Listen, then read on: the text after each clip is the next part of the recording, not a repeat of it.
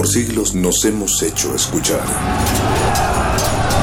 Nacimos como parte de esa inmensa mayoría. Hablar. Escuchar. Debatir. Proponer. Cuestionar.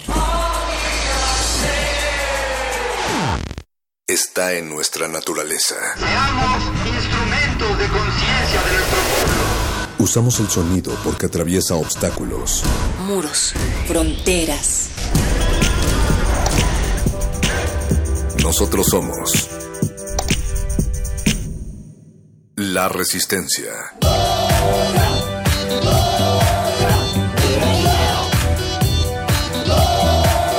Resistencia modulada.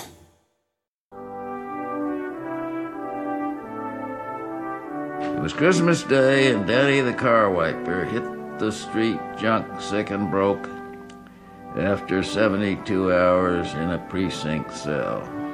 It was a clear, bright day, but there was no warmth in the sun. Danny shivered with an inner cold. He turned up the collar of his worn, greasy black overcoat. This beat Benny wouldn't pawn for a deuce, he thought. He was in the West 90s. Long block of brownstone rooming houses.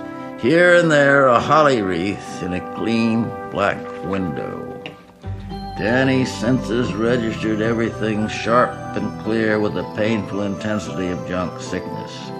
The light hurt his dilated eyes. He walked past a car, darting his pale blue eyes sideways in quick appraisal. There was a package on the seat, and one of the ventilator windows was unlocked. Danny walked on ten feet, no one in sight. He snapped his fingers and went through a pantomime of remembering something and wheeled around. No one. Bad setup, he decided. The street being empty like this, I stand out conspicuous. Gotta make it fast.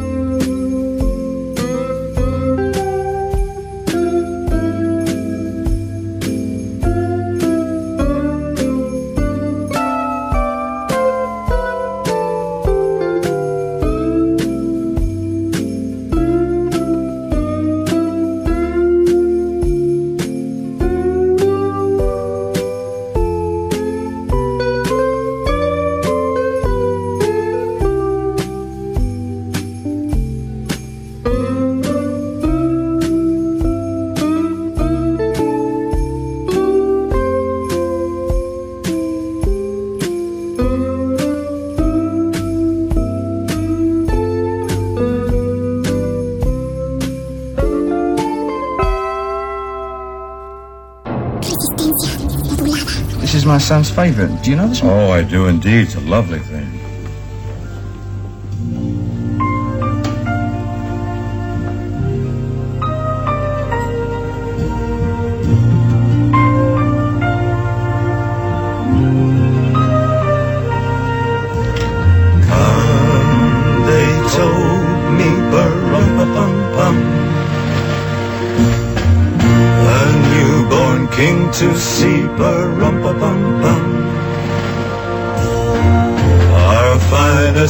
sweet rimpa rumpa bum bum, rumpa bum bum, rumpa bum bum. Peace on earth, can it be? Years from now, perhaps we'll see. Our see the day of glory.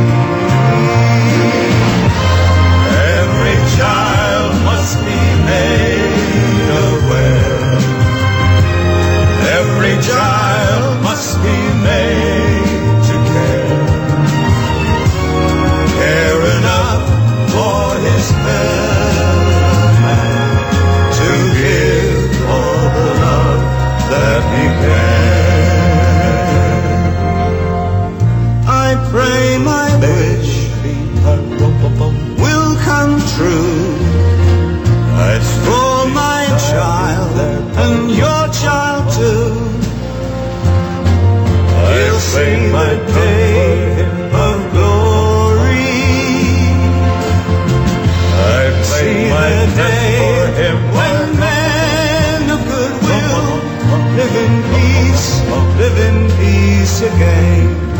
And be some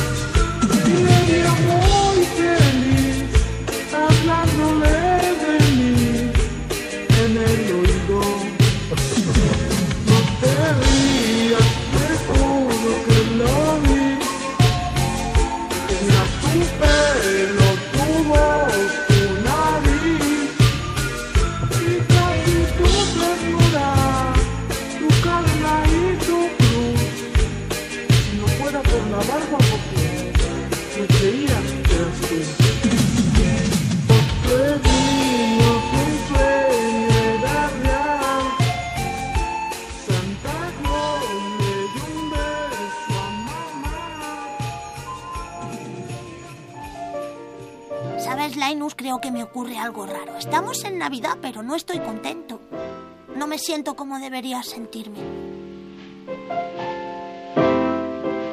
Supongo que lo que pasa es que no entiendo la Navidad. Me gusta mucho recibir regalos, enviar postales de Navidad, decorar el árbol y todo eso, pero nada de eso me hace feliz. Al final siempre termino deprimido. Mira, Carlitos, eres la única persona del mundo que conozco que es capaz de convertir una época del año maravillosa como la Navidad en un problema. Puede que Lucy tenga razón, eres el Carlitos más Carlitos de todos los Carlitos que hay en el mundo. Resistencia modulada.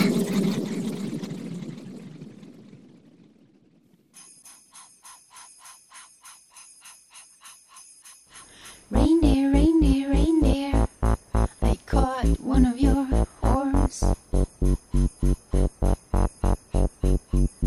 And even if it rains here, it's much worse in the north.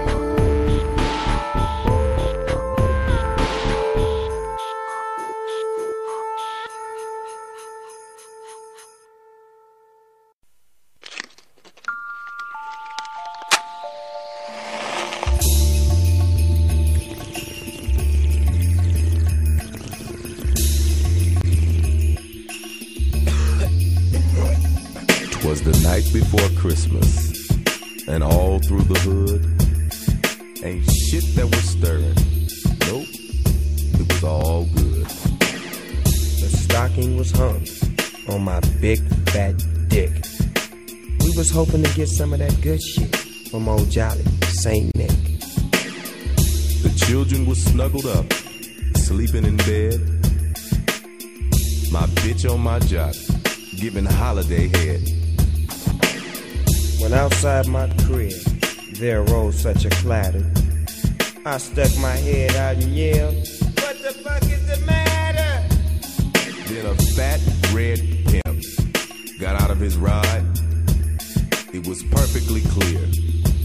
He was from the north side. Yo, Santa, what's up? Did you bring me some chronic? And Tangeray gin. I can mix with my tonic. He said, ho, ho, ho, and opened his sack. It was stuffed full of endo. Had to take a step back. Is this for the dog? Did you bring this for me? With my hoes and my closest homie? He just nodded his head, his eyes about shut. It was then that I knew that St. Nick was fucked up. He ate all my motherfucking cookies. I left on the plate. Then he went in the fridge. And he ate and he ate, and that fat motherfucker ate. And when he was done, when the cupboard was bare, he packed his shit up and got out of there. Good night, doggy dog. He said from the sky. Merry Christmas to all you motherfuckers, and to all a good high. Merry Christmas. From the dog pound. And everybody, have a happy new year. Ho, ho, ho. Why you laugh? You laugh, dog? you, made a nigga, you made a nigga laugh.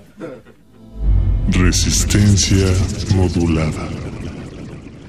I'm a Christmas unicorn in a uniform made of gold.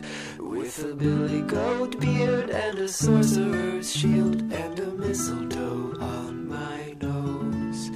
Oh, I'm a Christian holiday. I'm a symbol of original sin. I've a pagan tree and a magical wreath and a bow tie on my chin. Oh, I'm a pagan heresy. I'm a tragical Catholic shrine. I'm a little bit shy with a lazy eye and a penchant for sublime. Oh, I'm a mystical apostasy. I'm a horse with a fantasy twist. Though I play all night with my magical kite, people say I don't exist. For I make no full apology for the category I reside. I'm a mythical mess with a treasury chest. I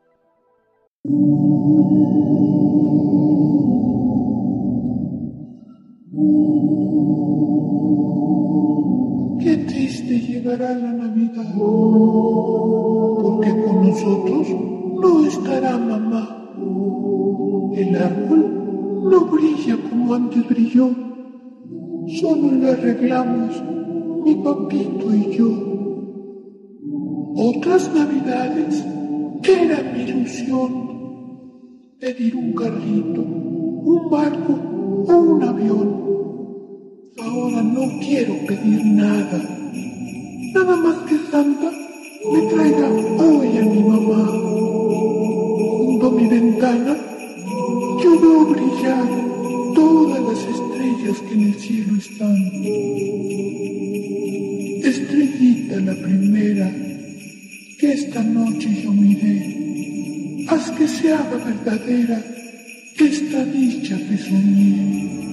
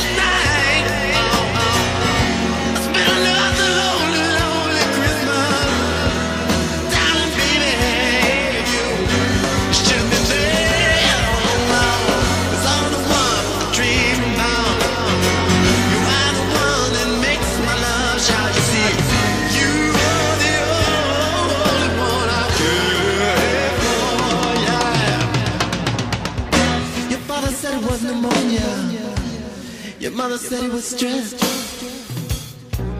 But the doctor said you were dead now. I say it's senseless.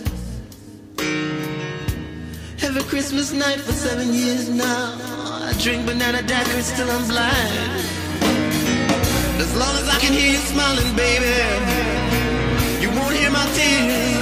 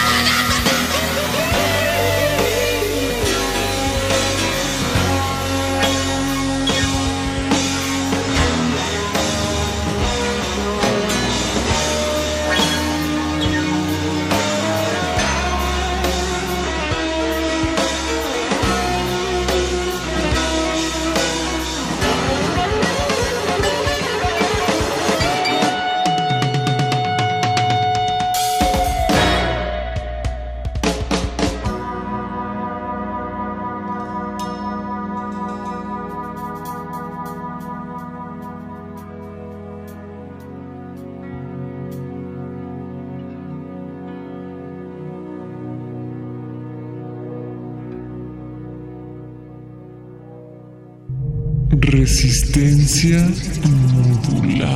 Mmm. Finally got out one word. Kidneys. Kidney stones. Danny smiled. I don't mean it's funny, kid. It's just I've faked it so many times, never saw the real thing before. I'll call an ambulance. The boy bit his lip. Won't come. Doctors won't come. Boy hit his face in the pillow. Danny nodded. They figure it's just another junkie throwing a winding for a shot. But your case is legit. Maybe if I went to the hospital and explained things, uh, no, I guess that wouldn't be so good.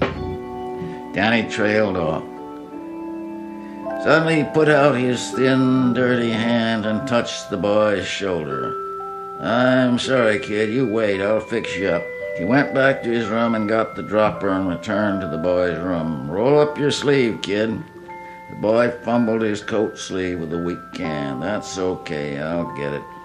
Danny undid the shirt button at the wrist and pushed the shirt and coat up, barring a thin brown forearm. Danny hesitated, looking at the dropper. Sweat ran down his nose. The boy was looking up at him. Danny shoved the needle in the boy's forearm and watched the liquid drain into the flesh. He straightened up. The boy's face began to relax. He sat up and smiled. Say, that stuff really works, he said. You a doctor, mister? No, kid. The boy lay down, stretching. I feel real sleepy. Didn't sleep all last night. His eyes were closing. Danny walked across the room and pulled the shade down. He went back to his room and closed the door without locking it. He sat on the bed, looking at the empty dropper. It was getting dark outside. Danny's body ached for junk, but it was a dull ache now, dull and hopeless.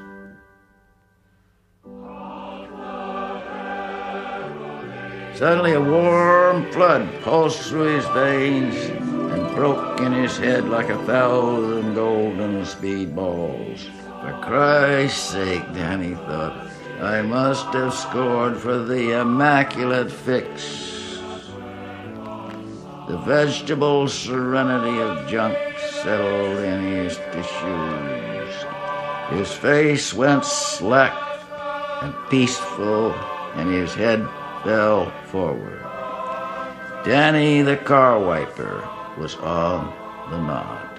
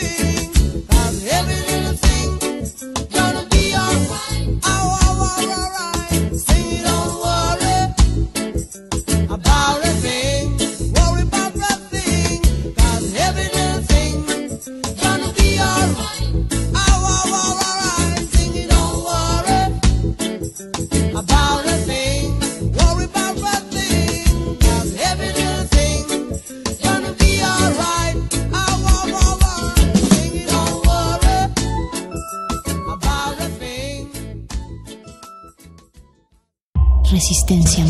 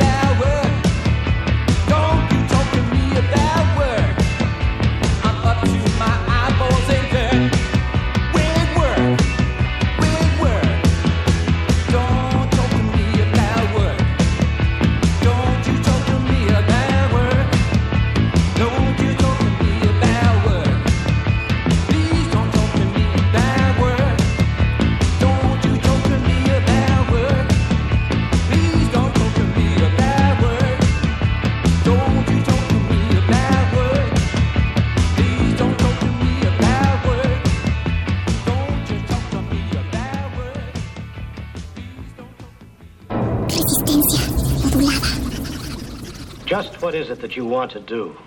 Well, we want to be free. We want to be free to, to do what we want to do. And we want to get loaded. And we want to have a good time. And that's what we're going to do. Well, wait, baby, let's go. We're going to have a good time. We're going to have a party.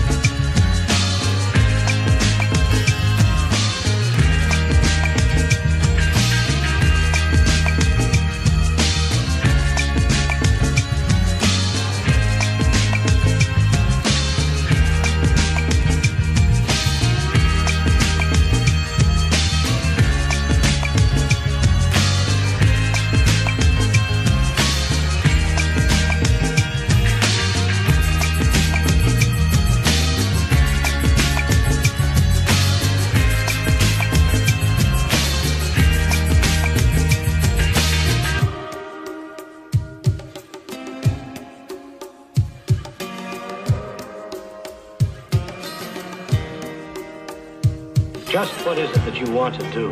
I'm gonna get deep down, deep down. I said, I'm gonna get deep down, deep down.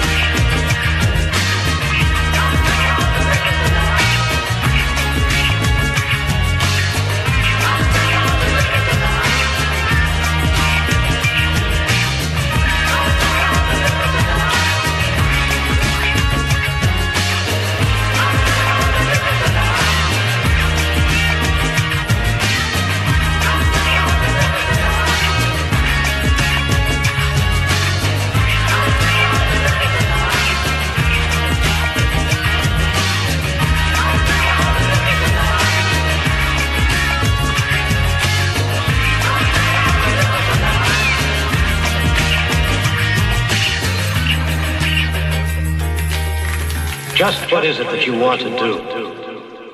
We want to get loaded, and we want to have a good time. Resistencia modulada.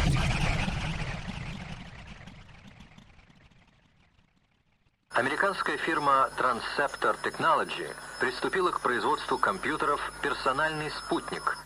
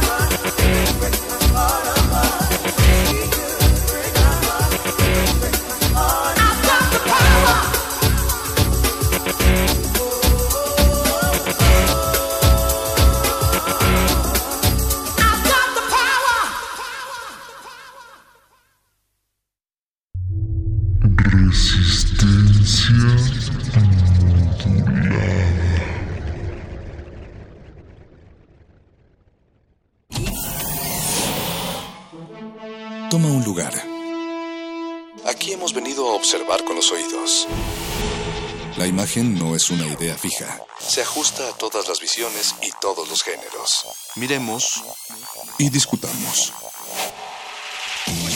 De retinas. Un horizonte sonoro para vivir el cine. De retinas. Yo no quiero eso, que quiero seguir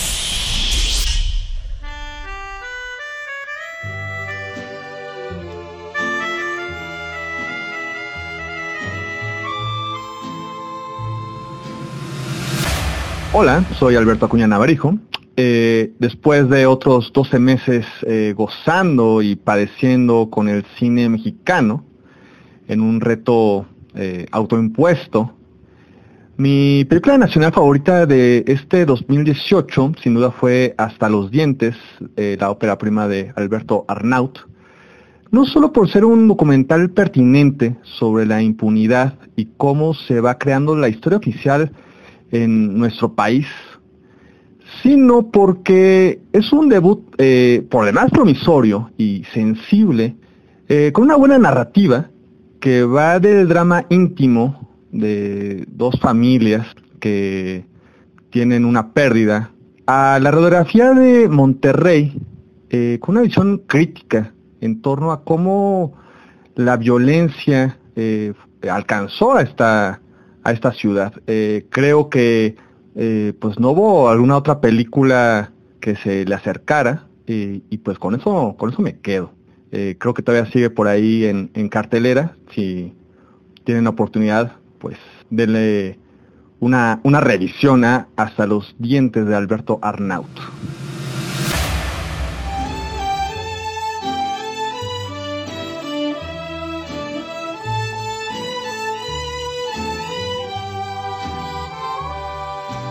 Dos estamos idos de la mente desde que nos queremos, desde que nos amamos. Estamos casi locos de arremate, de tanto que nos vemos y nuestro amor nos damos.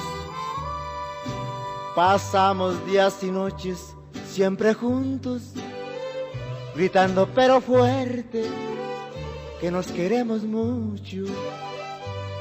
La gente nos apunta con el dedo, pero ¿qué nos importa?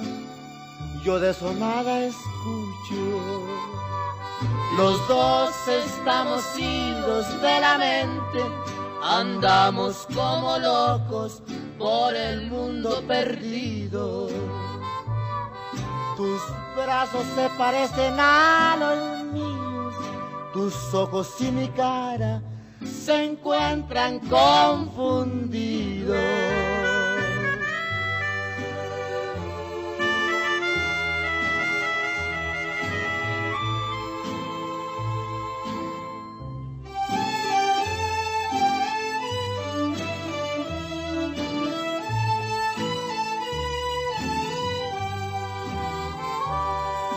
Pasamos días y noches siempre juntos, gritando pero fuerte que nos queremos mucho.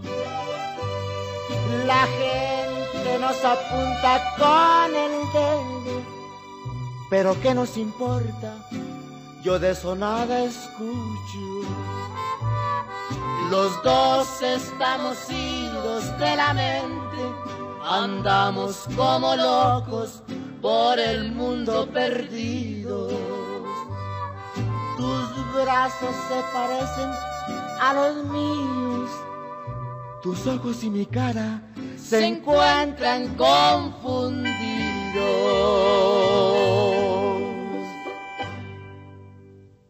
Martes de mil por uno. De, de, de, de, de, de, de retinas. De retinas.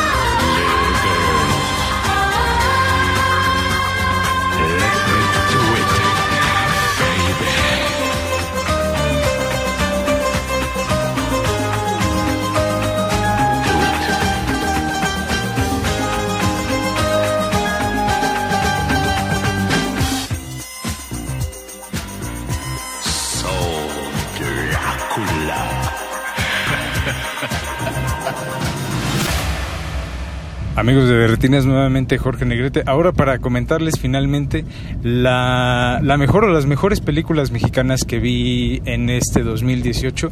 Creo que fue un año bastante bueno para el cine mexicano. Ya seguramente mis, mis colegas, mis compañeros les habrán hablado de varios títulos ya. Eh, realmente creo que voy a tener que repetir lo que seguramente muchos comentarán o títulos que ya habrán mencionado.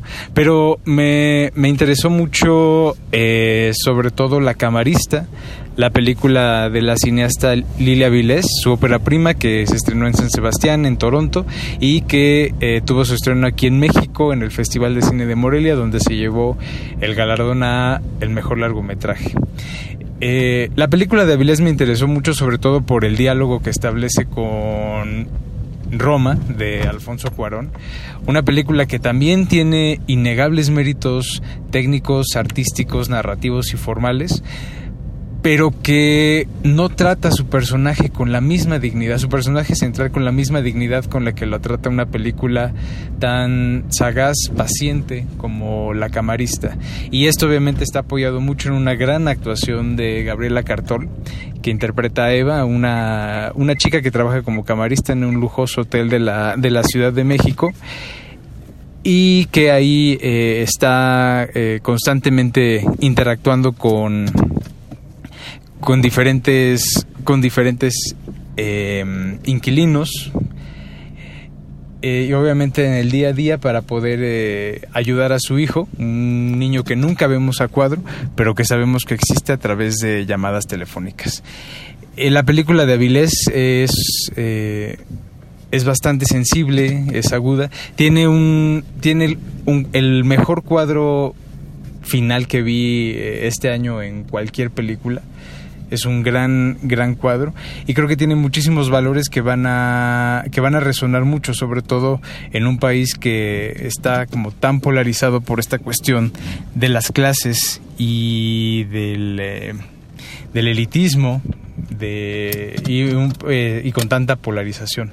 Entonces creo que La Camarista es una película eh, imprescindible y que merece ser vista por la mayor audiencia posible.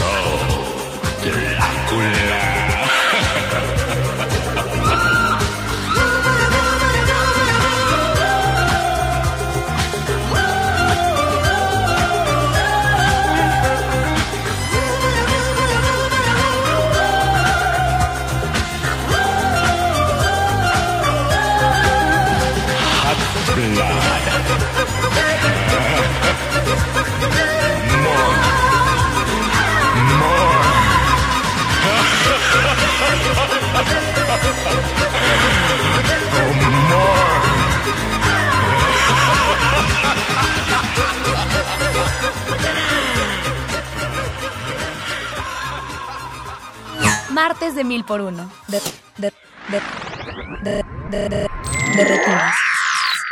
De retinas.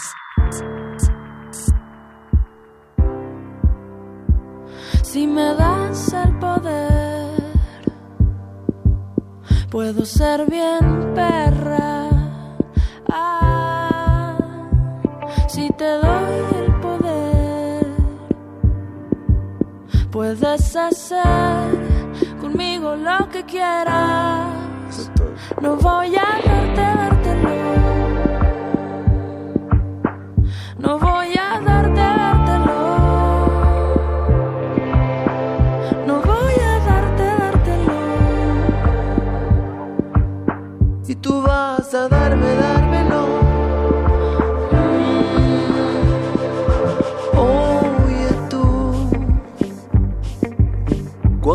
por la calle, sé que todos te miran, pero no.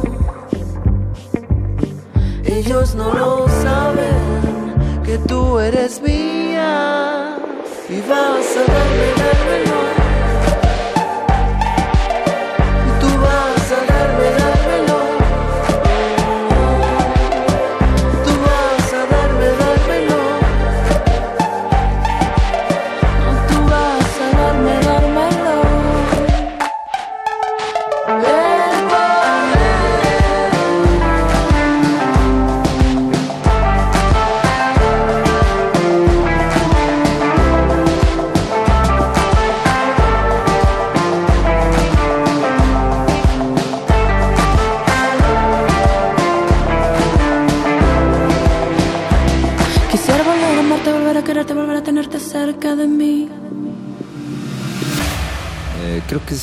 Sencillo escoger a la mejor película mexicana del año, es Roma de Alfonso Cuarón.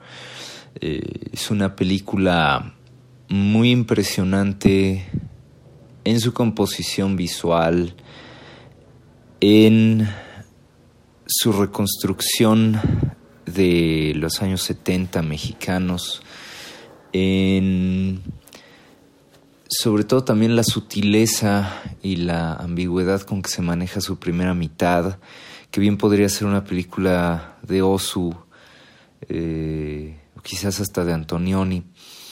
Eh, más adelante empieza a entrar el melodrama, siento que eso aminora el efecto de la película y tengo la impresión de que no está muy consciente de las relaciones jerárquicas en las vidas de sus personajes que por supuesto no está obligada a, estarlo, Alfonso Cuarón no está obligado a estar consciente de este tipo de temas, pero creo que habría sido un nivel de crítica muy importante dentro de la película que aparece ahí de manera muy velada, muy ambigua, pero aún así me parece un logro técnico impresionante y sobre todo una producción asombrosa dadas las características que tiene, una gran película. Quisiera volver a amarte, volver a quererte, volver a tenerte cerca de mí. Me haces tanta falta, no lo puedo negar. No sé cómo de mi vida te pudiste marchar. Arrancaste mi corazón como un trozo de papel. Jugaste con mi vida y no me pregunto por qué, por qué. Tuve que enamorarme de ti, quererte como te quise y luego te perdí.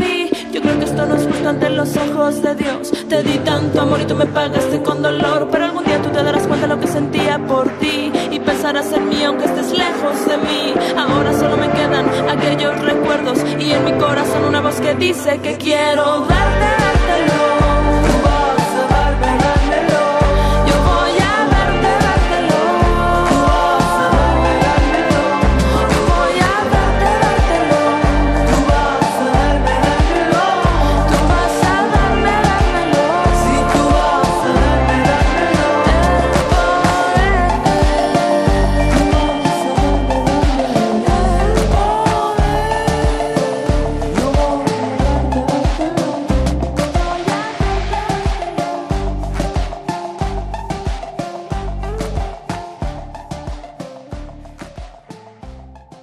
Martes de mil por uno. De, de, de, de, de, de, de retinas.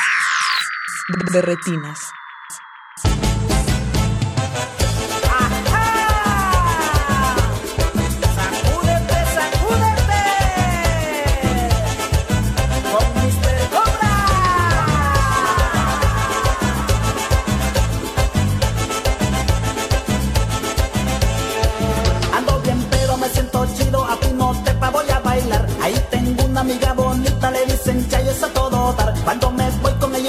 Se pone sexy para bailar. Yo le digo así, yo le digo así. Perrea, mami, perrea, fresea, mami, fresea, perrea, mami, perrea, fresea, mami, fresea, así mami rompe, así mami rompe, así mami rompe, así mami rompe, rompe el suelo como una fiera, agarra tierra con las caderas, rompe el suelo como una fiera, agarra tierra con las caderas, sacúdelo,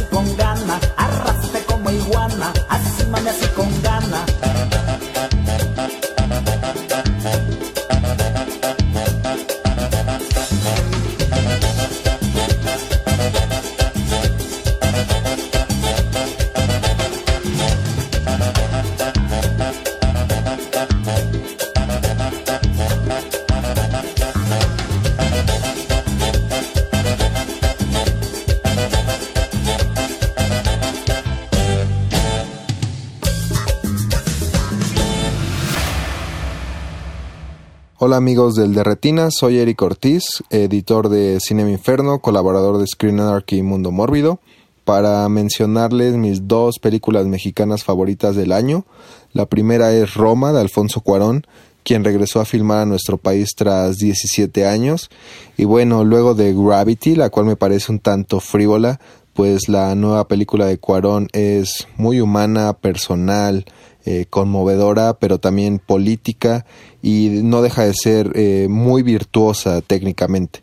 Eh, también aprovechar para mencionar Museo de Alonso Ruiz Palacios, quien me sorprendió gratamente porque eh, su ópera prima Güeros no fue de mi agrado, pero ahora su heist movie es entretenida, poco convencional y cuya escena del robo, situada en el Museo de Antropología e inspirada por el clásico francés Rififi, pues vale por sí sola el boleto.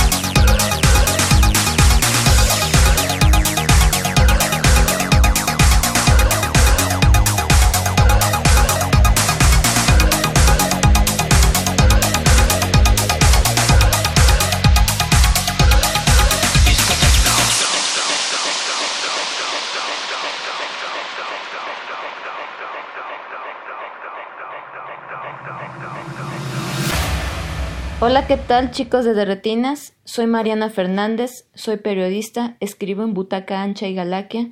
Con respecto a la mejor película mexicana de 2018, hubieron varias opciones, pero creo que la mejor fue Sueño en otro idioma por el tributo a la cultura indígena y su nostalgia y elegancia con respecto al misticismo de la vida, la muerte y el pasado, que son elementos que no son tan comunes de encontrar en el cine mexicano de la actualidad. Saludos al equipo.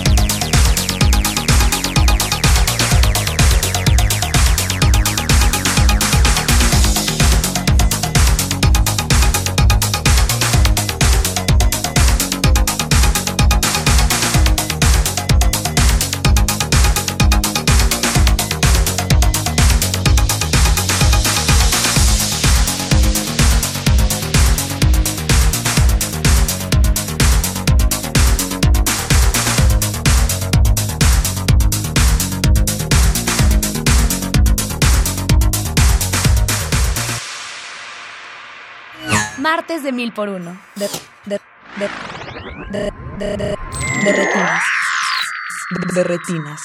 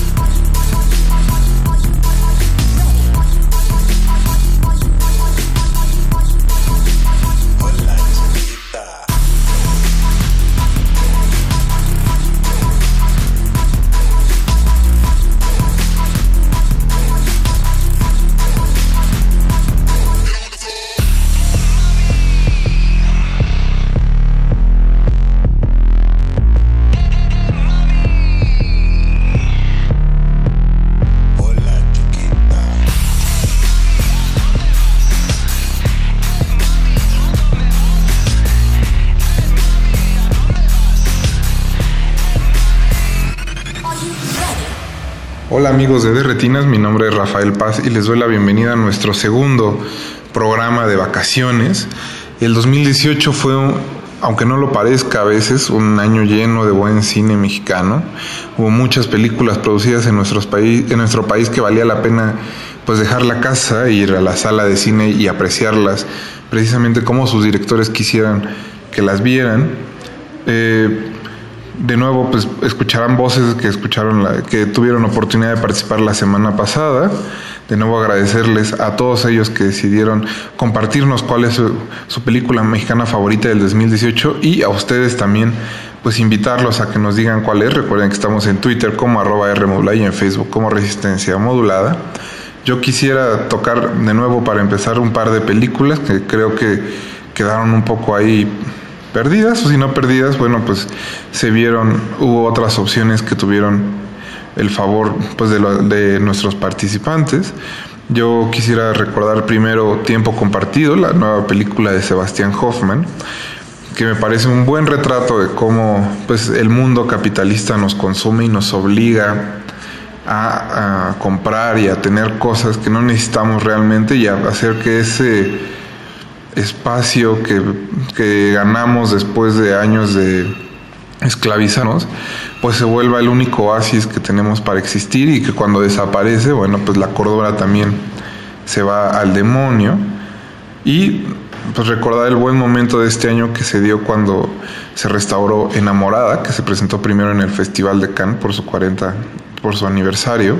Y pues después recorrió el mundo en algunas funciones especiales y que tuvimos oportunidad de ver también aquí en el país en un par de funciones muy muy lindas y con una restauración increíble por parte de, de algunas organizaciones estadounidenses y de la Filmoteca de la UNAM, a quienes también les mandamos un saludo.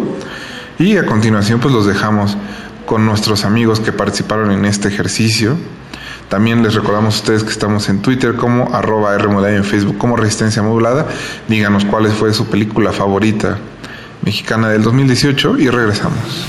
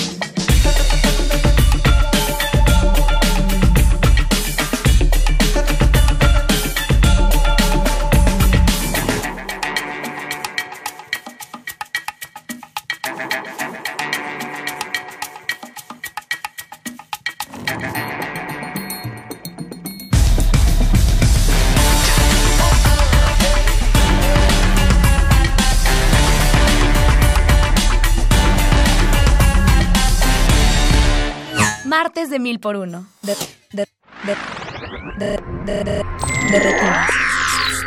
De retinas. Oye.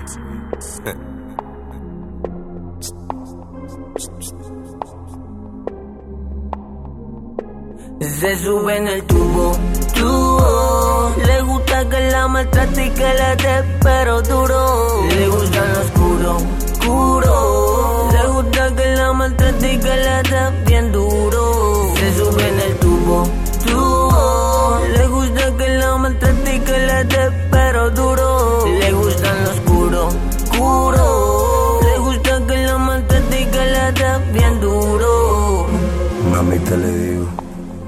mamita le digo, mamita le digo, mamita le digo.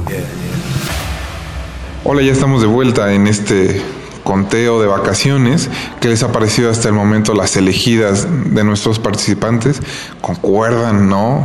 ¿Cuál les, cuál les ha causado escosor que aparezca en este, pues en este programa de lo mejor del cine mexicano que tuvo durante el 2018? Yo quisiera recordar también otra película que apareció en, en este año y que pues fue uno de los puntos altos de, del 2018. Su nombre es Las Niñas Bien, que es una adaptación de Guadalupe Loaesa, eh, de la novela de Guadalupe Loaesa, y que termina por ser una película muy empática sobre cómo pues las clases altas también sufren cuando se viene una crisis económica, pero más allá del sufrimiento, de la manera y de las dinámicas sociales que pues nos convierten en, en clichés de nosotros mismos y que al verse sacudidos, pues perdemos nuestra identidad y, la brújula en el camino. Pero espero que tengan oportunidad de verla el próximo año. En este año solo se dio su proyección en algún par de festivales, no se la pierdan en el radar. Y los dejo todavía con el, con el conteo de lo que nos gustó del cine mexicano en este 2018. Mamita le digo, mamita le canto, mamita dime qué va a hacer. Me gustan tu nalgas, me gustan tu beso, por eso te voy a dar placer. Afuera o adentro, en el piso, en la cama, mamita te voy a coger. Durmiendo contigo en el mueble como yo contigo quiero amanecer. Ella susurra mi oído, me dice que soy el chido. Eso lo noto porque ella la dama siempre me da lo que le pido. Me dice mi preferido, pero yo soy su querido. No hay brujería más grande que darle con todo duro y aguerrido.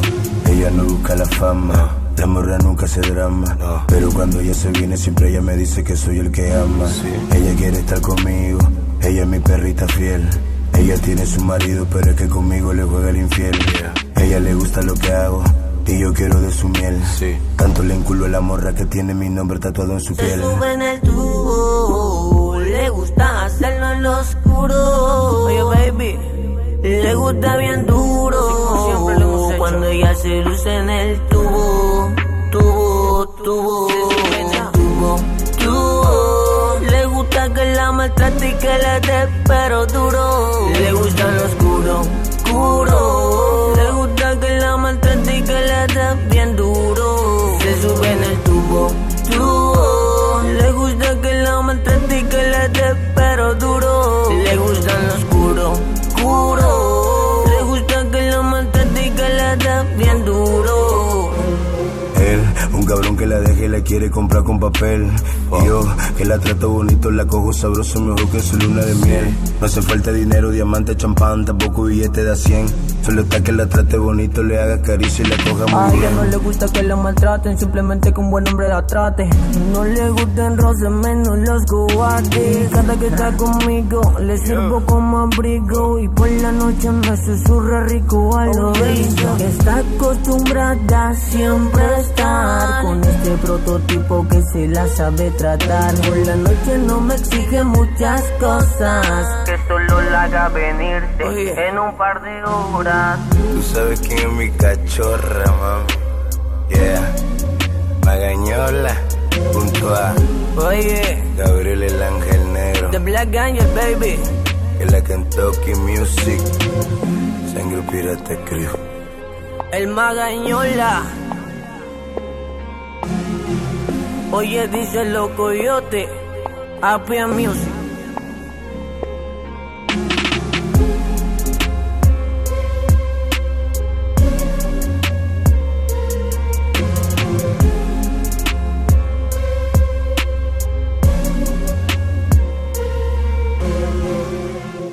Martes de mil por uno. De, de, de, de, de, de, de retinas. De retinas. Cuando se hacen los conteos de lo mejor del año, hablar de eh, cuál es la mejor película mexicana que se ha exhibido durante un, un año es algo difícil porque tenemos películas que de alguna u otra manera llegan a cientos de salas, acaparan mucha prensa, logran destacarse dentro de noticieros en televisión, radio, abriéndose cada vez mayores espacios, algunas por el nombre de sus productores, de sus directores, de los artistas que aparecen en ella. Muchas eh, también por los eh, laureles que van cosechando en festivales internacionales. Este año Roma, por ejemplo, Museo, por ejemplo, serían esas películas que acaparan la vista de toda la gente que nos gusta y vemos cine mexicano. Pero hay otras películas que dentro de los márgenes de festivales eh, mucho más locales, más concretos, se convierten en verdaderas sorpresas. Es por eso que para este conteo yo quiero comentar que la mejor película de este año mexicana que yo he visto es una producción oaxaqueña que se llama Moronga, dirigida por un documentalista escocés radicado en Oaxaca desde hace más de una década, John Dickey, que nos presenta un ejercicio surrealista de humor negro, una película totalmente totalmente atípica de las márgenes de la industria mexicana, no solo por la manera en que fue producida, sino también por el estilo de cine que estamos viendo. Moronga está destinada a ser una película de culto dentro del cine mexicano, una película completamente atípica que nos narra de una manera eh, entre el documental entre la sordidez, entre el humor negro, entre algunos toques de acción, una narrativa muy, muy interesante, una anécdota también que se deja contar muy, muy bien.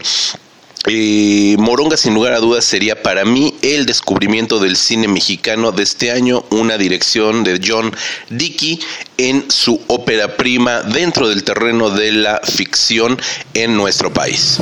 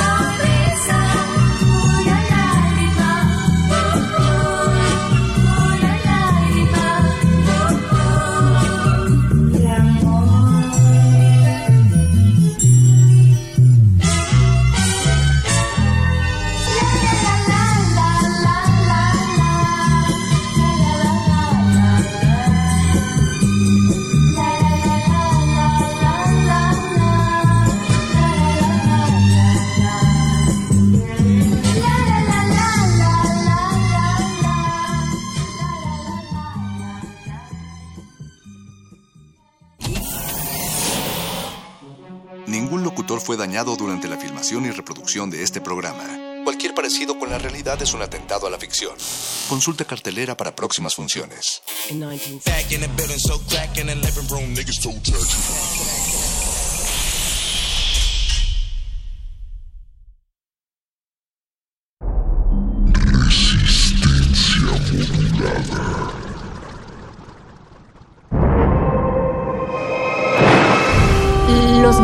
Inferiores de la nave de la Resistencia están dedicados a los calabozos, donde se resguardan los temas prohibidos y tomos de conocimiento olvidado.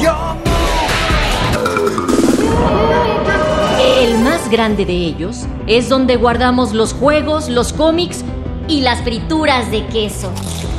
Bienvenido a él, viajero. El calabozo de los vírgenes. El calabozo de los vírgenes.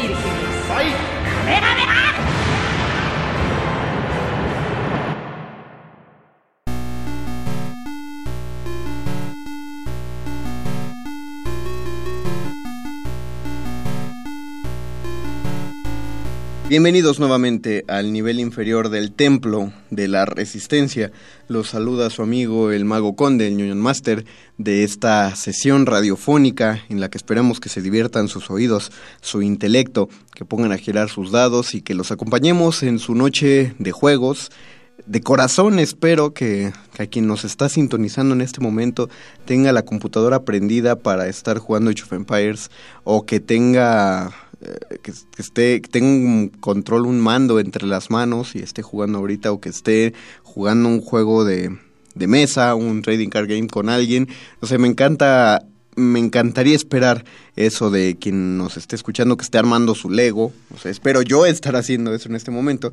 Y ustedes dirán, ¿pero qué no estás ahí? No, no amigos, como seguramente se habrán dado cuenta, toda la semana pasada de la Resistencia estamos en programas grabados porque por suerte y obra y gracia de, quienes nos dan derechos laborales, estamos de vacaciones en la Resistencia en estos momentos, celebrando el nacimiento de nuestro Señor Jesucristo eh, y el inicio de un nuevo año. Eh, vamos a, como seguramente habrá mucha mucha gente pues, muy ocupada en estos momentos, porque están preparando celebraciones y cenas, etcétera. Pues yo Vamos a hacer un programa bastante, bastante ligero, bastante breve, en el que, eh, pues básicamente vamos a, a soñar. Eh, ¿Y qué es lo que vamos a soñar? Lo que nos gustaría que ocurriera en el mundo, en el mundo friki, claro, en el mundo, en, el mundo real, en el mundo útil, nos encantaría que pasaran tantas cosas, que se acabaran tantas impunidades, etcétera, eh, que hubiera agua para todos. Pero no, estamos hablando de lo que nos gustaría, lo que ojalá viniera a futuro, eh, lo que estaría bien que se hicieran películas, los cómics que se escribieran, las historias que deberían contarse, los videojuegos que deberían existir.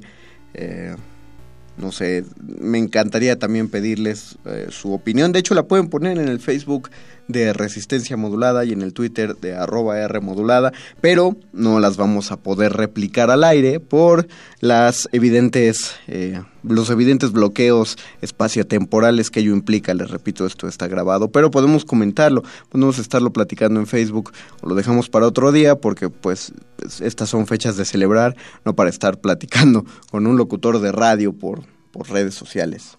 Vamos a, eh, a hacer una, una pausa, primero musical, eh, ya que hicimos esta introducción de qué cosas nos gustaría que se vinieran a futuro, pero vamos a hacer un bloque musical bastante amplio. Eh, mucho, muchos de los deseos de los creativos, amantes de las historias de ficción o de las historias frikis están viendo un mercado buenísimo en las series, las series que se están volviendo este este santo grial de los creativos en la actualidad. Todo mundo quiere hacer una serie y todo mundo quiere quiere que salga una serie a propósito de algo. Solo estamos atentos a ver cuál va a ser la próxima, cuál nos va a emocionar muchísimo. Eh, y por suerte el, el mundo de los superhéroes encontró ahí una eh, una muy buena cabida porque hay, hubo muchos experimentos que salieron muy mal. Había varias cosas que se mezclaron, ¿no? Por ejemplo, ¿qué fue lo que hizo que saliera tan mal? Películas como Daredevil o, o Punisher o Ghost Rider, ¿no? Eh, o incluso en cierta medida Linterna Verde, que a mí no me parece que es absolutamente mala, pero pues sí tiene lo suyito de defectos. ¿Qué fue?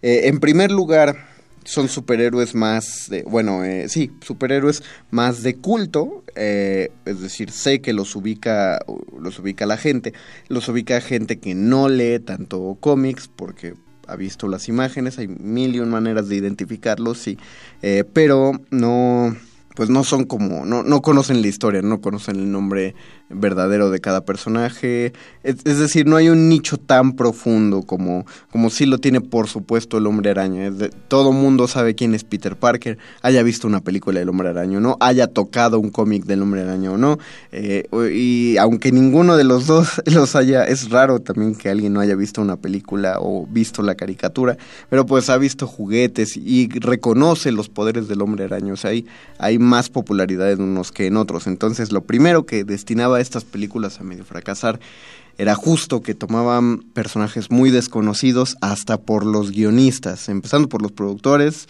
los guionistas, probablemente el director, ah, mucha gente del equipo ahí desconocía con quién estaban trabajando. Obviamente había un creativo que había elegido ese, ese personaje, pero pues era el menos, entonces no, no lograba hacer una lectura completamente buena. Lo segundo es que justamente como estaban arriesgándose muchísimo a sacar a esos personajes a, a una producción en la pantalla grande, pues eh, elegían actores muy poco conocidos, si no es que completamente desconocidos. A la fecha yo no tengo idea de quién es el actor que hizo Punisher en su película, pero también tienen como ciertos... Hay unos que sí se arriesgaron y buscaron de dónde agarrarse, o sea, creo que el villano de Punisher es John Travolta, ¿no? Si vamos al ejemplo, por ejemplo, de Daredevil, es, Ben Affleck quien hace a al Matt Murdock, a un muy mal Matt Murdock, o, o Nicolas Cage, que es Ghost Rider, que desde que le prohibieron hacer a Superman, debieron cerrarle la puerta a cualquier casa de cómics para que hiciera películas. O sea, hay, hay, tratan de agarrarse de ciertas cosas, pero desde la hechura las películas van para, para mal. Eh, y, y eso fue muy triste en el caso de Daredevil porque aunque sí, eh, aunque no era de los más populares, tampoco era absolutamente oculto y de completo nicho. Es decir, Daredevil tenía una buena cantidad de seguidores que les hubiera encantado que la película saliera muchísimo mejor. Esa sí fue una decepción horrenda y, ya no era el tipo de películas para su momento. Por eso cuando Netflix y Marvel anunciaron que iban a sacar la versión eh, en serie de Daredevil, había como tanta incertidumbre en qué iba a pasar y de, de las series que se han hecho de, de Marvel ha sido de las, si no, si no la mejor, de las mejores que han que han quedado en, en actuaciones, en historia, en ambientes. Netflix está haciendo cosas muy buenas con las series de superiores de Marvel. Creo yo que los dos que quedan hasta arriba de este escalón son Daredevil y Jessica Jones. Eh, pero, y, bueno, al momento en el que estoy grabando esto, ya se anunció la cancelación de Iron Fist. O sea, solo llegó a su segunda temporada y ya.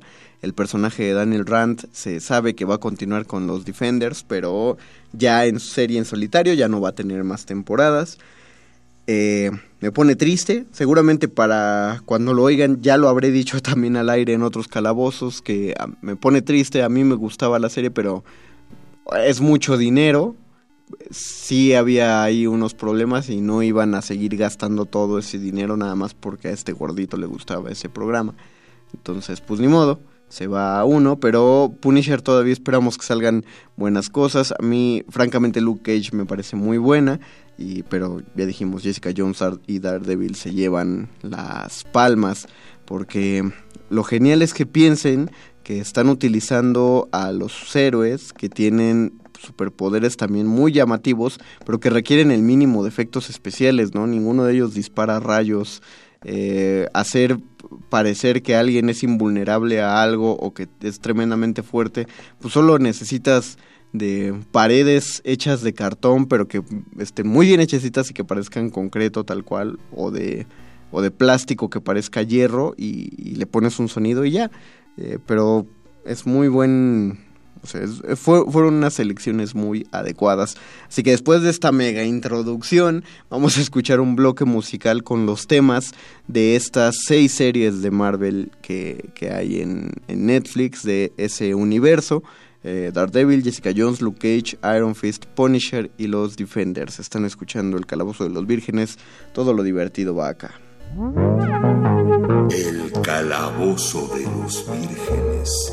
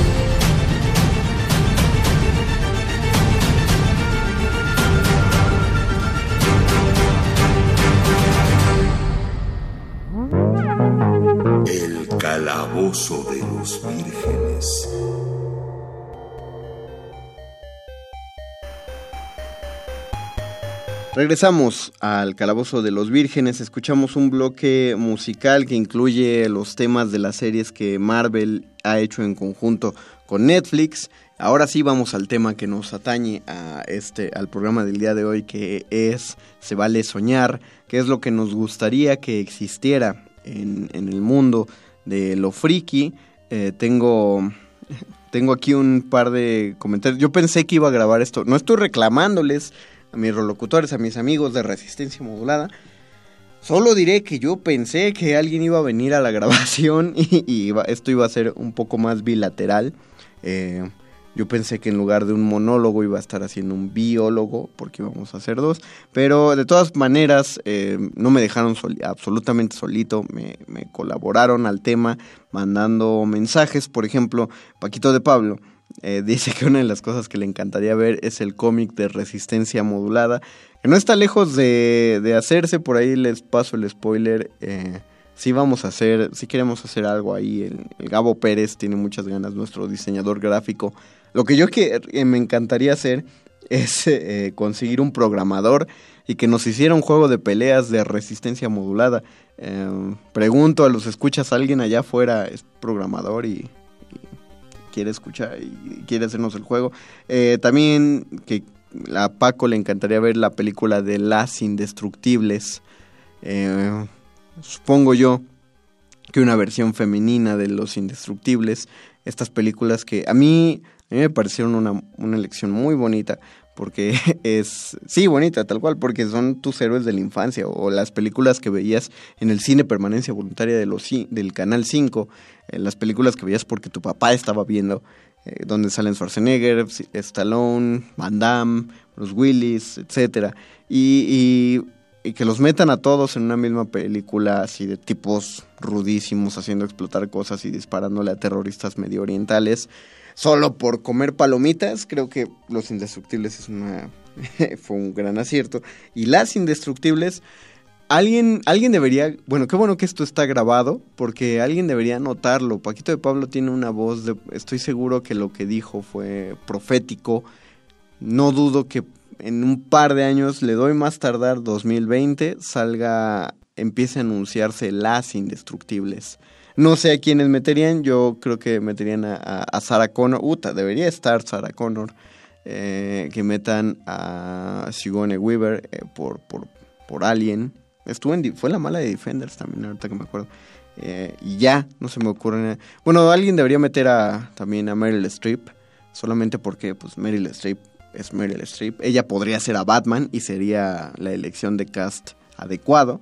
Eh, pero pues sí, eh, propongan quién, qué otros personajes, eh, actuaciones femeninas entrarían. Mila Jovovich, probablemente. Ah, miren, ya tenemos tres indestructibles mujeres. propongan las demás. Dice Paquito de Pablo también que le encantaría que existiera un Smash Brothers, pero de Mortal Kombat y Street Fighter. Es, un, es una mezcla que se ha tardado en hacerse. No creo que se haga realmente por asuntos de, de compañías. Y además, eh, ojo que no está hablando de... Cuando Mortal Kombat entra a los juegos generalmente jala hacia su propio estilo y todos los peleadores que se meten a Mortal Kombat se convierten en, en Mortal Kombat, ¿no? Eh, Como estas versiones de superhéroes y supervillanos contra Mortal Kombat, todos tenían un fatality, bueno, los héroes tenían un... No me acuerdo cómo se llamaba su movimiento final, pero no podía ser fatality porque los héroes no mataban, pero todos los villanos sí tenían y los monstruos de películas que también metían a estos juegos tenían su propio fatality. Eh, pero es es jugarlo como Mortal Kombat. Ahora imaginemos jugar Smash Brothers con la velocidad, lo trepidante que es Smash Brothers, pero con los personajes de Mortal Kombat y Street Fighter. No, no, es, no sería una mala petición si pudiéramos hacerle una wishlist a Nintendo. También Paquito de Pablo quiere ver el cómic oficial del PRI. Ya existe Paco de Pablo, se llama Periódico Milenio y todas las caricaturas que salen en Milenio son el cómic oficial del PRI. De hecho, los moneros, la historia de los moneros en México desde los años 30 es el cómic oficial del PRI, porque pues a qué otros políticos les haces Esa es cómic. Eh, también dice Betoques, nuestro productor, que yo creo que es el productor de este programa, no lo sé, que a él le encantaría, que siempre ha soñado con un GTA, pero basado en la Ciudad de México. Un gran Theft Auto que ocurriera en México. Eh, a mí, sí, a mí también, pero creo que habría un chorro de quejas. porque habría que reflejar fielmente cómo es la Ciudad de México. Y no somos personas, los chilangos, que aceptemos la verdad con tanta facilidad. Entonces, eh, que, se, que un programador recreara todos los rincones de la Ciudad de México en un videojuego sería muy interesante, pero obviamente caerías en asuntos, creo yo, cuando lo expones con esa, con esa crudeza, caerías en asuntos de clasismo, muchos asuntos de clasismo, pensando, nada, nada más traten de ir a Santa Fe, la, la calle que hay, la avenida de los constituyentes, tú la va- llevas en camión y está atascada de otros camiones y de gente eh, que va a trabajar allá.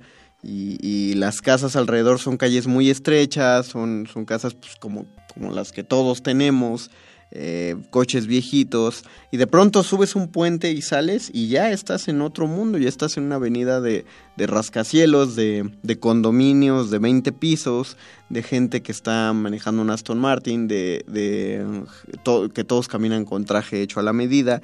Eh, la desigualdad se vería muy fuerte en un GTA en la Ciudad de México, pero si lo aguantamos, además habría que meterle toda la violencia que hay y tampoco, creo que tampoco los ánimos están como para como para aguantar que alguien utilice la violencia de la Ciudad de México como un juego. Yo lo aguantaría, digo, y creo que varios que aquí escuchan eh, les gustaría verlo reflejado así, pero para otros sería motivo de vergüenza. Que lo es, lo es, claro, pero no, no es el tema. Em, de Betoques mismo nos dice que estaría chido un juego tipo sandbox en formato Red Dead Redemption o Fallout, en el que puedes brincar a través de portales entre la Edad Media, la Primera Guerra Mundial y una supuesta guerra en el futuro.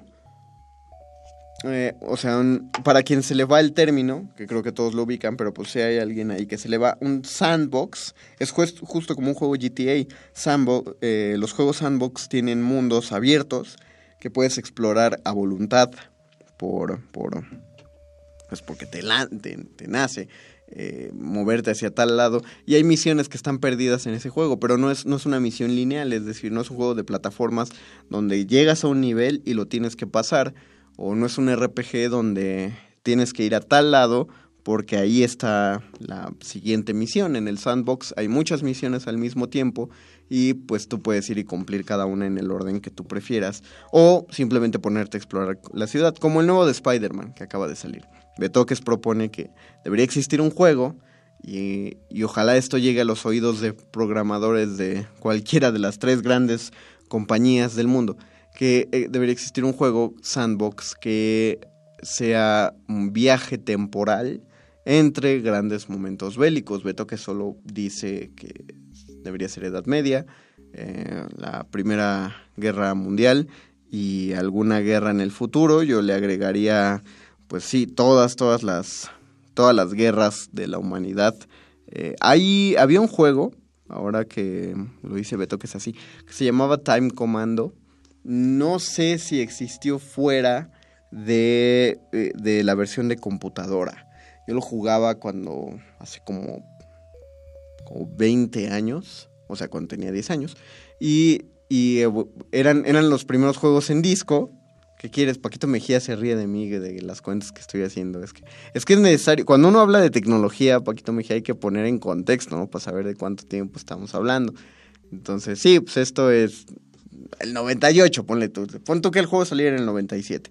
Y, y era de los primeros juegos avanzados de, generación antes de PlayStation, porque ya estaba en disco, ay ya era para computadora y ya tenía gráficos en tercera dimensión que si ahorita van ustedes a YouTube y buscan Time Commando en YouTube, estoy seguro que van a encontrar bueno, busquen que sean un juego porque creo que también te manda otras cosas, pero van a ver que las gráficas son espantosas son poligonales, son, son, están muy pixeleados, bueno, muy poligonal más bien porque ya no eran pixeles.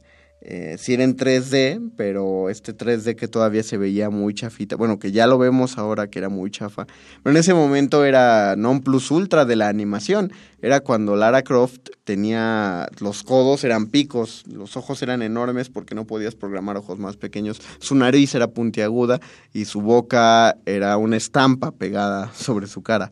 Eh, en ese juego Time Commando se trataba de que tú eras una especie de científico soldado, que estaba en un, en un complejo donde estaban haciendo investigaciones sobre historia, creo. No tenía, era tan deficiente que la historia no tenía ni texto, no tenía diálogo, no tenía texto, pero pues todo lo veías en una animación, ¿no? Era un complejo militar de estos que están haciendo cosas muy peligrosas como les encanta a los gringos en la ficción y que saben que va a salir mal. Entonces de pronto alguien le metió un virus a la máquina eh, explotaba una esfera, una semiesfera blanca y te tragaba y te mandaba a la prehistoria. Lo que tenía de, lo que ahorita me acabo de acordar que era maravilloso del juego es que tú caías en, en empezabas cayendo en la prehistoria y tenías ocho espacios abajo eh, en, en tu juego y te movías y aprendías a saltar. Era dificilísimo saltar eh, correr era muy lento. Los, los controles eran muy básicos, pero interactuabas con un mundo que iba avanzando. Y, por ejemplo, te encontrabas al primer cavernícola que te aventaba piedras y tú de un puñetazo lo derribabas. Aparte, cada vez que derribabas a un enemigo se, descomponía en cada polígono y uf, se iba. Y eh, pues ese que te aventaba piedras dejaba sus piedras ahí tiradas, entonces tú las recogías y uno de tus ocho slots, de tus ocho huecos, se llenaba con piedras. Y ya podías escoger, ah, ahora quiero una piedra. Y tenías seis piedras para matar a pedradas al próximo cavernícola. Y cuando lo matabas a pedradas, tiraba un garrote y te acercabas y ahora también tenías un garrote. Entonces ya tenías un garrote para matar a garrotazos al otro cavernícola que tenía un garrote más grande y, o una lanza, etcétera. Entonces cuando acababas el escenario de la prehistoria, que el jefe, me acuerdo, el jefe del escenario era un oso, un oso prehistórico, que matabas con un mega garrotote pegándole en la cabeza. Eh, muy difícil, qué juego, ahorita que me acuerdo. Y ya que pasabas la prehistoria, eh, te volvía a salir la esfera de energía, la que te tragó y te mandó en el tiempo. Te metías a ella y luego te mandaba a la edad de bronce. Entonces ibas, ibas avanzando. Sí, ya no tenías las armas de la prehistoria y tenías que conseguir armas eh, de la edad de bronce, donde el jefe final era un león, porque te metían un coliseo de gladiadores. Y así ibas avanzando. También eh, llegabas a un escenario medieval, donde el jefe final era un, era un demonio que salía de una Biblia negra. Y de ahí pasabas a, no me acuerdo cuántas épocas eran.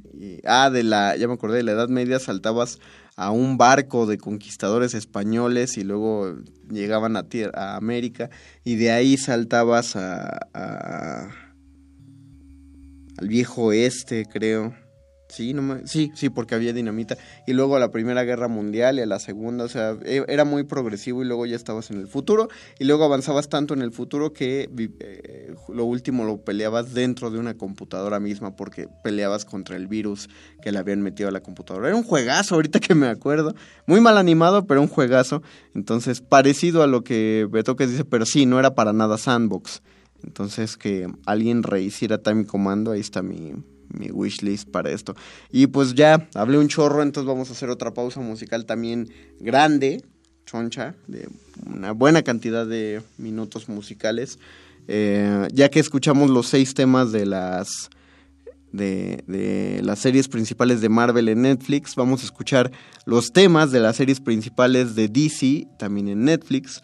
Mm, notarán que en Marvel no metimos, por ejemplo, Agents of Shield ni Agent Carter porque aunque sí están en el mundo de Marvel cinemático, no, no es la misma hechura de, esta, de las seis series principales. Lo mismo de DC, aunque yo sé que ya salió Titans y que ya salió Gotham, eh, no vamos a...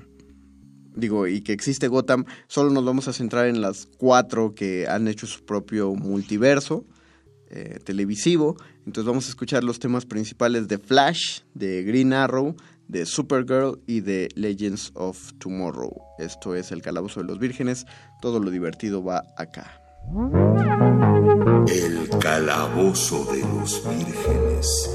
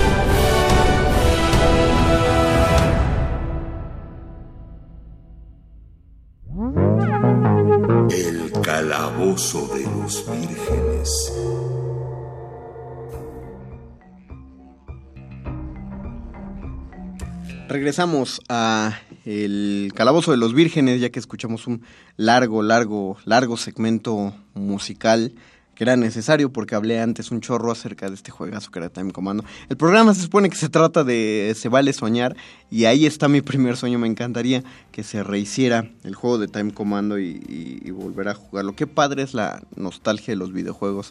Saliendo de esta grabación voy a ir a buscar a ver cómo consigo de nuevo jugar Time Commando. Pero ¿cuál sería mi wish list? Y, y también, aunque no podamos replicarlo al aire y no sepamos cuál es tu opinión, querido, querido virgen o virgena que nos están escuchando, pónganos qué, qué película, qué serie, qué cómic, qué adaptación a videojuego les encantaría que existiera. Todos, todos hemos soñado con hacer nuestro propio videojuego, nuestra propia película, entonces, ¿qué nos encantaría que ocurriera? Yo ahora que estamos en vísperas el próximo año estoy muy esperanzado con la aparición de los Skrulls en la Capitana Marvel, en la película que se va a estrenar en marzo del próximo 2019. Eh, porque los Skrulls dan paso a la invasión secreta. Eh, la invasión secreta es este arco de Marvel en que resulta que varios de los héroes eh, son suplantados por alienígenas capaces de replicar su cuerpo, su voz, sus pensamientos, etc. Y de hecho ya se advirtió que es probable que de todas las fases anteriores, uno de los héroes que existían en esas fases eh, sea, haya sido todo el tiempo un Skrull. Si hacen eso, aunque muchos se van a enojar por lo difícil que va a ser absorber el golpe, va a ser una cosa fascinante porque lo que está haciendo Marvel es traducir a películas lo que sentían los lectores de cómics. Había decisiones que a muchos les gustaron y hubo decisiones que muchos odiaron, pero son parte del mundo de, de los cómics. Entonces, eh, eh, que se planteara para Invasión Secreta y aparte que ya se anunció, bueno, corrió un rumor y es parte de mi Se vale soñar, mis sueños, que sí se hagan los Vengadores Oscuros. Eh, hay que, hay que cumplir ciertos, eh, ciertas normas para esto. Eh, ojo, para poner en contexto, los Vengadores Oscuros no es un equipo de supervillanos que busca pelear contra los Vengadores. En la historia original, y que de hecho ahora que lo pienso tiene todo de todo para, para hacerse. En la historia original los Vengadores se separan por varias razones, pero la más grande de ellas es la de este Vengadores eh, bueno, a partir después de Vengadores que es después de Civil War, pues cuando cuando acaba la guerra civil eh, se ve a Norman Osborn reuniéndose con varios supervillanos para decirles para plantearles un plan.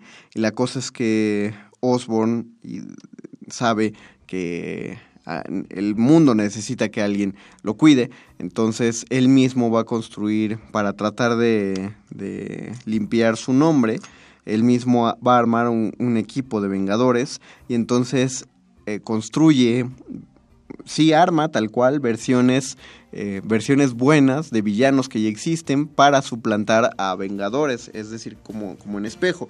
Entonces, por ejemplo, en lugar de Wolverine, toma a su hijo, al hijo de Wolverine, que solo tiene dos, dos garras en cada mano, pero lo viste igual a Wolverine. Eh, Osborn toma a Mike Gargan, que en ese momento es tiene el simbionte de Venom, y lo, con una pastilla logra ayudarlo a domarlo para que se vea como Spider-Man con el traje negro.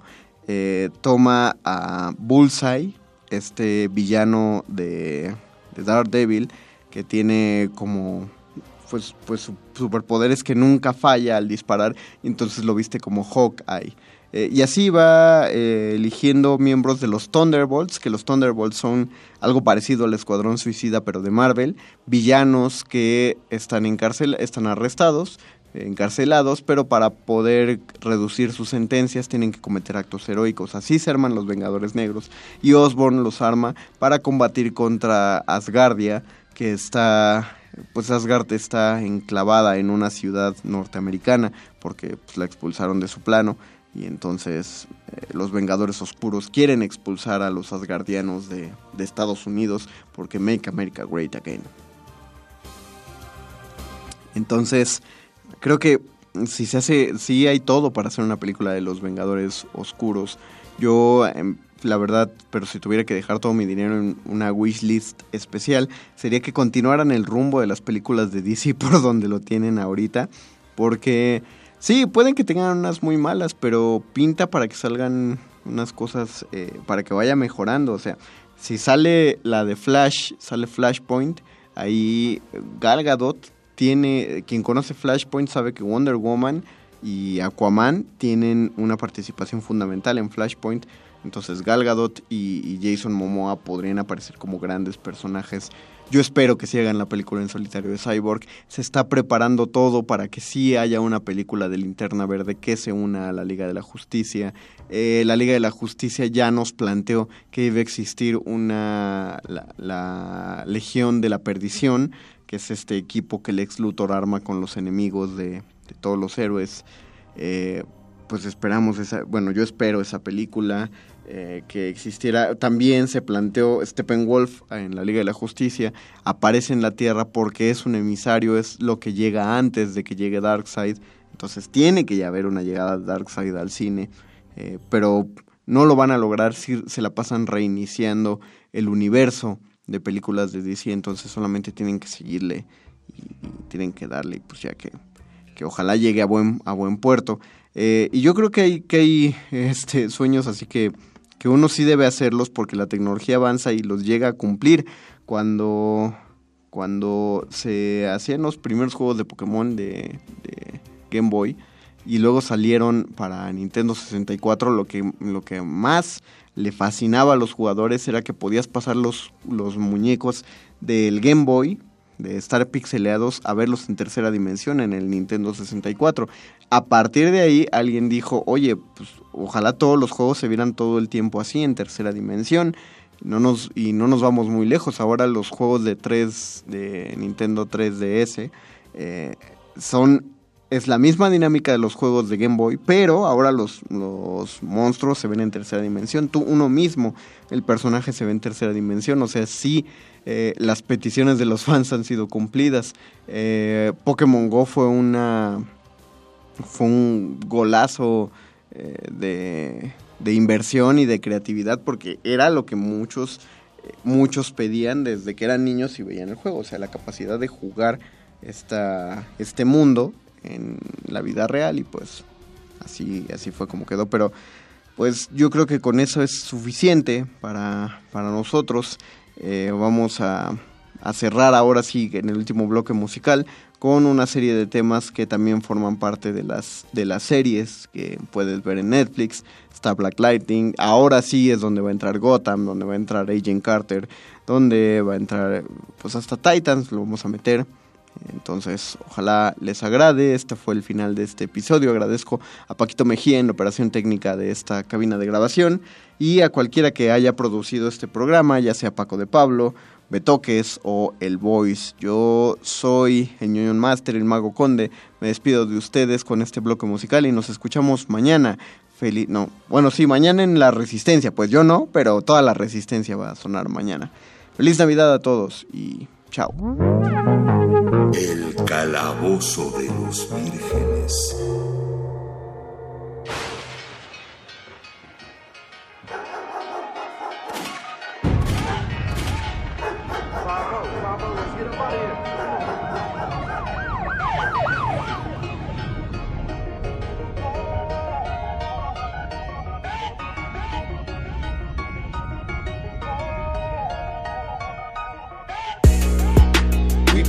Night for the helpless. Hoping you get us through breakfast. Wishing somebody come save us. Black lightning's back, come to shock the haters.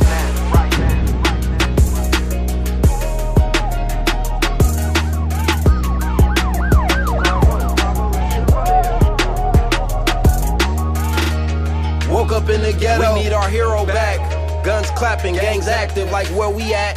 Black lightning need to strike, like where we at. Show us another way beside these guns and crack. Nighttime suit up, this for payback. This our Superman, Robin, and the bat. Step back, you might get shocked off of contact. This was for the hood, this for being black. We ain't got no hope, they killing every day. I mean, we need you in every way. We need results. We don't need to see your face. Here he come just to say the day. Here he come just in perfect timing. To help the needy and guide the blinded. Last night I saw a superhero, he was black. He said, This is for the street, Black Lightning's back. We pray at night for the helpless. Hoping you get us through breakfast. Wishing somebody come save us. Black Lightning's back, come to shock the haters.